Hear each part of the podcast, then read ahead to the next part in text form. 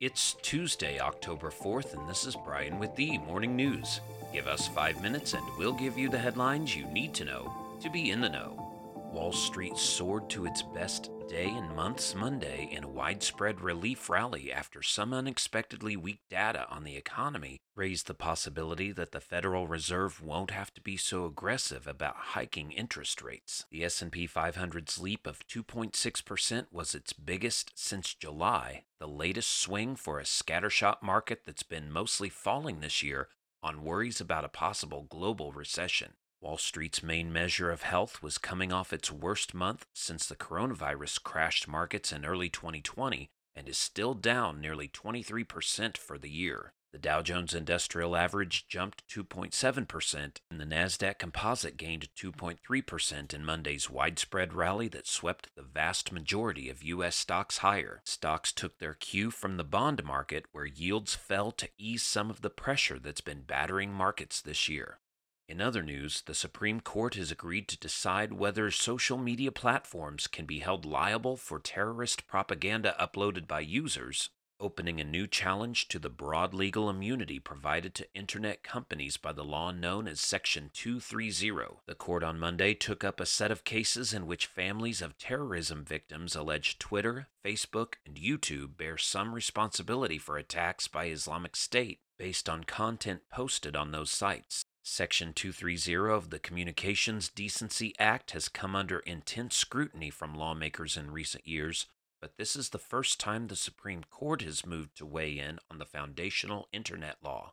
The court agreed to take up Gonzalez versus Google, an appeal by the family of Nohemi Gonzalez, a young woman killed in an ISIS attack in Paris in 2015. Miss Gonzalez's family alleges YouTube, a subsidiary of Alphabet Inc., Google's home parent, aided ISIS by recommending the terrorist group's videos to users.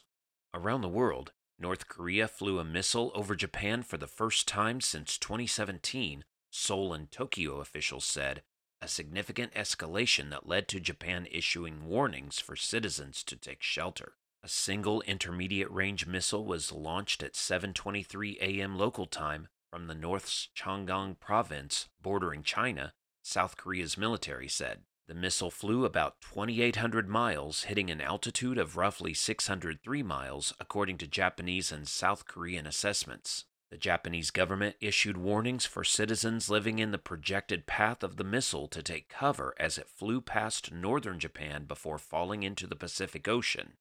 North Korea has launched a series of short range weapons in recent weeks, but Tuesday's launch appears to be its longest range launch since testing an intercontinental ballistic missile in May. South Korean President Yoon Suk Yeol, following the Tuesday launch, warned of a resolute response from the international community and the country's allies.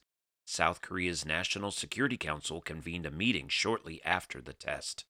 Back in the U.S., several major automakers reported U.S. sales declines in the third quarter as inventory levels remained pressured despite some improvement in recent months. General Motors posted a 24% jump in third quarter U.S. sales as its vehicle availability increased after it was disproportionately hit last year by supply chain constraints resulting from COVID related shutdowns in Asia. The auto industry has grappled for nearly two years with choppy factory schedules and thin dealership stocks stemming from semiconductor shortages and other supply problems. Those troubles are easing and vehicle availability is slowly improving, the car companies say, but now rising interest rates and other economic pressures are starting to put a damper on the car buying moods. And Iran's supreme leader Ayatollah Ali Khamenei responded publicly on Monday to the biggest protests in Iran in years, breaking weeks of silence to condemn what he called rioting and accused the United States and Israel of planning the protests.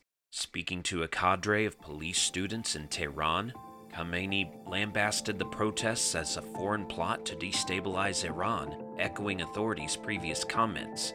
This rioting was planned, he said.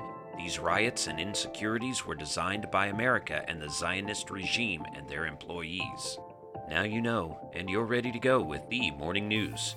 Share this with a friend and subscribe to us wherever you listen to your favorite podcast can also sign up for our newsletter at themorningnews.com. Thank you for listening.